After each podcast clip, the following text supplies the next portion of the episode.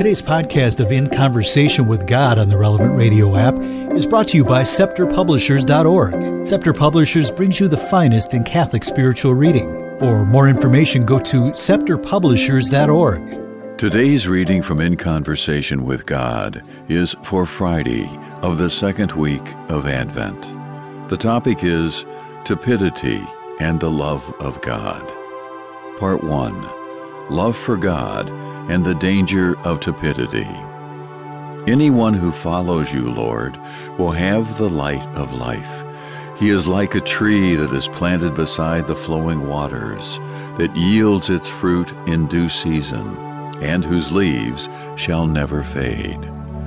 Our life does not make sense if we are not following our Lord closely.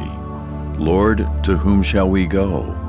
Only you have the words of eternal life. All our successes, any human happiness that goes to make up our earthly treasure, is chaff driven away by the wind. Truly, we can say to our Lord in our own personal prayer, "Stay with us, because our souls are full of darkness, and you are the one true light. You alone can satisfy the longings that consume us. For we know that above everything that is beautiful and good, the greatest is this, to possess you forever, O Lord." He comes to bring us the fire of his love, which fills our pointless lives and makes sense of them. Our Lord's is a demanding love, which always asks for more, and which makes our souls grow in responsiveness to God so that they yield much fruit. Every Christian soul full of the love of God is that tree of which the Responsorial Psalm speaks, the tree whose leaves never fade. It is Christ himself who gives it life. But if the Christian allows his love to grow cold, if he allows self-satisfied mediocrity to creep into his soul, then he will develop that serious spiritual illness which will make him like winnowed chaff driven away by the wind. It is tepidity which drains all love and meaning from his life, though outwardly it may seem that nothing has changed. His mind and heart become, as it were, blind and deaf. As a result of his own negligence, he can no longer see or hear Christ. His soul feels emptied of God, and he tries to fill that emptiness with other things, which, not being God, cannot satisfy him. And an especially characteristic discouragement saps his life of piety. He loses all joy and readiness for self-giving, and his faith grows weak because his love has grown cold. If at any moment we find that our innermost life is becoming estranged from God, we must realize that there is a cure for every disease of the soul, including that of lack of love. We have only to employ the right means in order to rediscover Christ, the hidden treasure who once gave meaning to our lives. It is easier when the sickness is in its initial stages, but it is also possible later on, in cases like that of the leper, of whom St. Luke tells us, who was full of leprosy, terribly ill, but one day decided to approach Christ humbly and truthfully, and found healing. They asked the lover, which was the fountain of love. He answered that it was the one where the Beloved had cleansed us from our sins, and from which he gives us as a free gift, that living water which brings whoever drinks it to eternal life in endless love. Our Lord is always waiting for us in generous and sincere prayer and in the sacraments.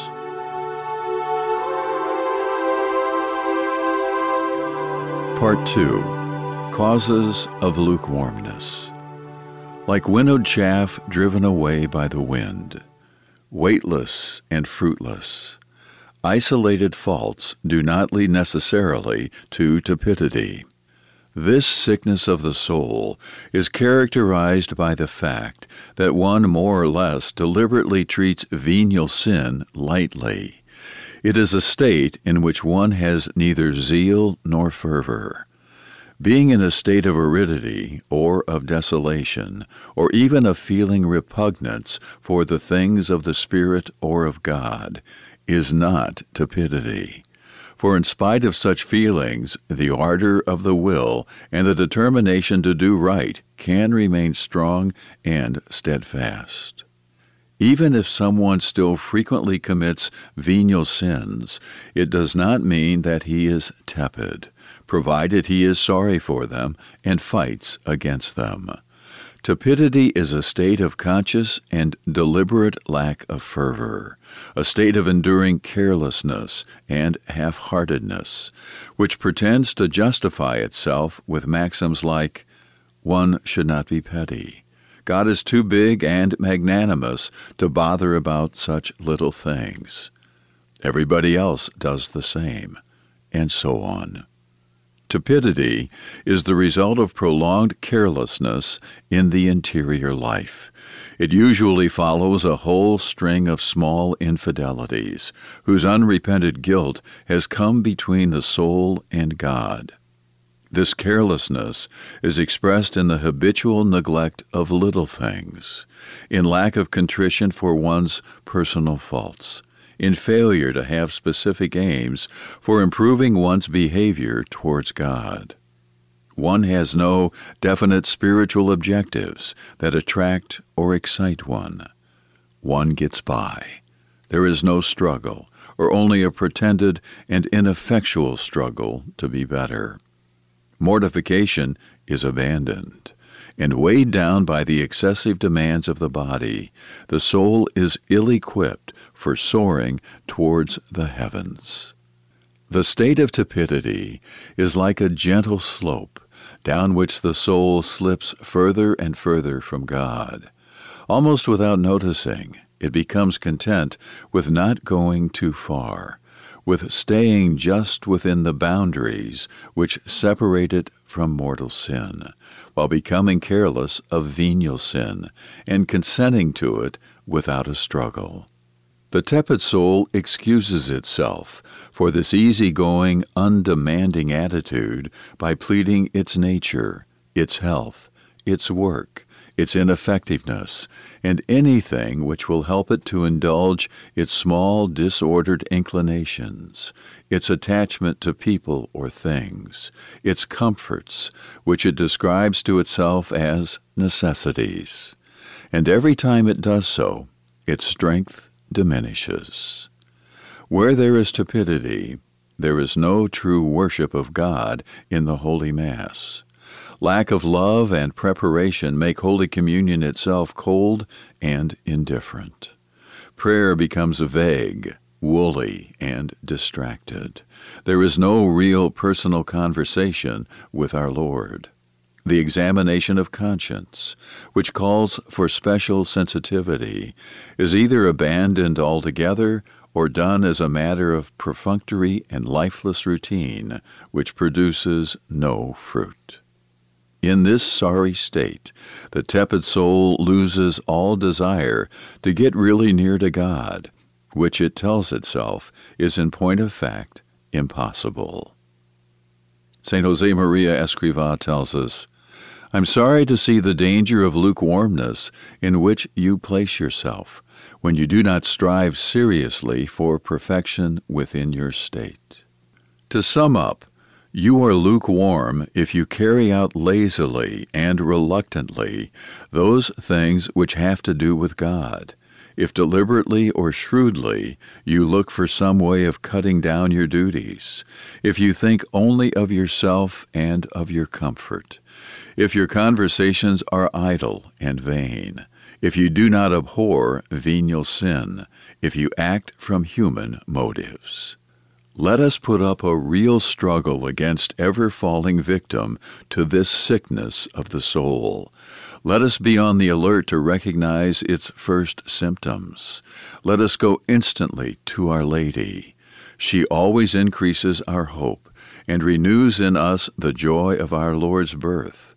Rejoice and be glad, daughter of Jerusalem. Behold, your King is coming. Fear not, Sion, your salvation is at hand. Our Lady, when we go to her, always brings us to her Son.